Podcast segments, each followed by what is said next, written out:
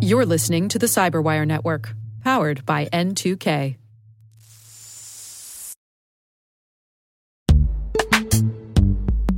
In the dynamic world of enterprise security, identity architects and IT leaders face a major challenge. Growth by repeated acquisitions multiplies the complexity of everything. Multiple IDPs, MFA providers, policy engines that all need to coexist. This can lead to fragmented user identities and policies that create security vulnerabilities and add access friction. Strata Identity solves this. Now you can decommission unneeded IDPs and consolidate the ones you'd like to keep without rewriting apps or disrupting users, engineers, and app owners. Plus, Strata's modular architecture makes it easy to integrate with any identity provider without manual maintenance and coding.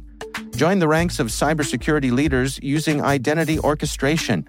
Visit strata.io slash cyberwire, share your top identity security priorities, and receive a pair of complimentary AirPods Pro. Offer valid for organizations with over 5,000 employees. Step into a new era of identity management at strata.io slash cyberwire.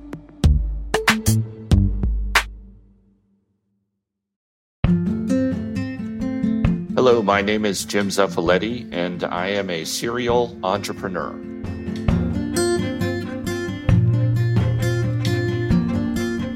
As an entrepreneur who has gone back and talked to a lot of business school students about the experience, one of the things that I often like to point out is I was not a lemonade stand entrepreneur. I saw what it was like to be an intrapreneur, and I saw that it had some benefits. You get all, all, kinds of resources, but you didn't have the same kind of experience that you had as, as an independent individual. And so I saw that aspect, so the downsides of staying and being an entrepreneur. And then I started to, you know, look around. This is the, at this point, this is the mid 90s. And, you know, seeing the kind of entrepreneurial culture start to show up, I, I began to identify a lot more with that uh, than I did with being inside a big company.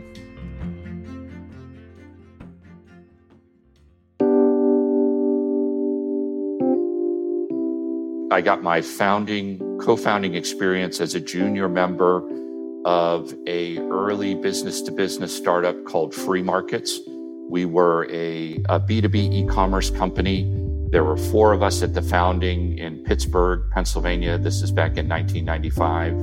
And it was a tremendous time. This was, you know, a classic internet startup experience uh, where we were four. And then by the time I left in 2003, we had gone public. We had, you know, over a thousand people worldwide. Uh, it was it was a great run.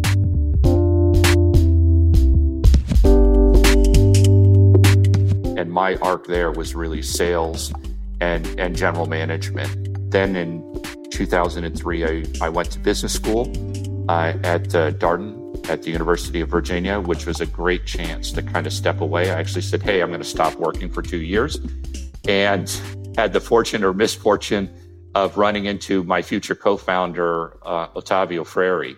And so the two of us uh, started up a business that was based on an idea that he had conceived during our first year. And we did all those things like business plan competition and all of that, and then launched a business uh, while we were in business school. That was called OpenQ. And then he and I have done two other businesses successive to OpenQ, Social Safeguard, which was the immediate progenitor of uh, Safeguard Cyber, which is the business that we've been building for the last couple of years.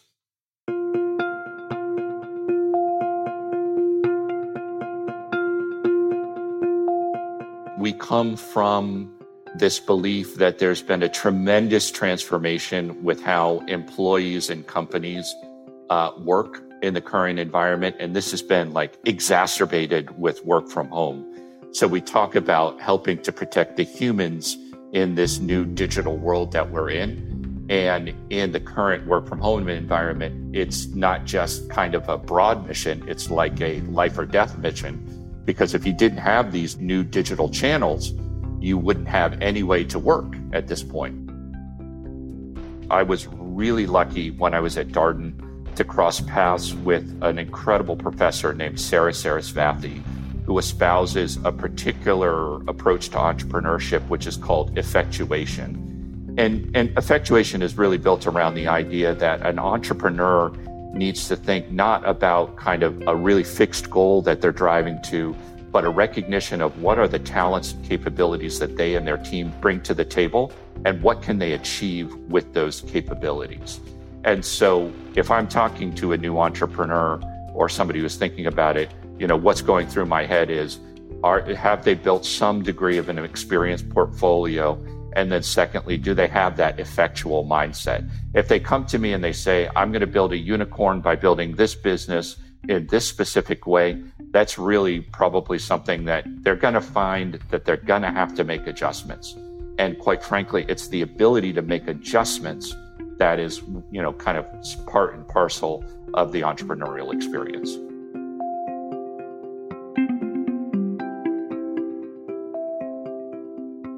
I feel really lucky to be in a moment right now where I am doing something that is arguably the, the best thing that I would be able to do, which is the act of creating and starting businesses. And it would be great to continue to be viewed as somebody who loves and enjoys and, and likes to share the joy associated with being an entrepreneur. I would tell you the current business because again, we focus on that kind of uh, protecting the human in the digital world becomes a really powerful mission, which is, you know, think about the future of humanity. Uh, our digital identities become more and more important to us. You know, our company's mission is about that. Is about recognizing that evolution that's taking place and protecting those individuals associated with that. So I guess it would also be valuable to be remembered for that. But at the end of the route, I'm I'm a I'm an entrepreneur. I'm a, a family man, a father of, of four, and uh, you know that's that's I guess what motivates me and how I'd like to be remembered.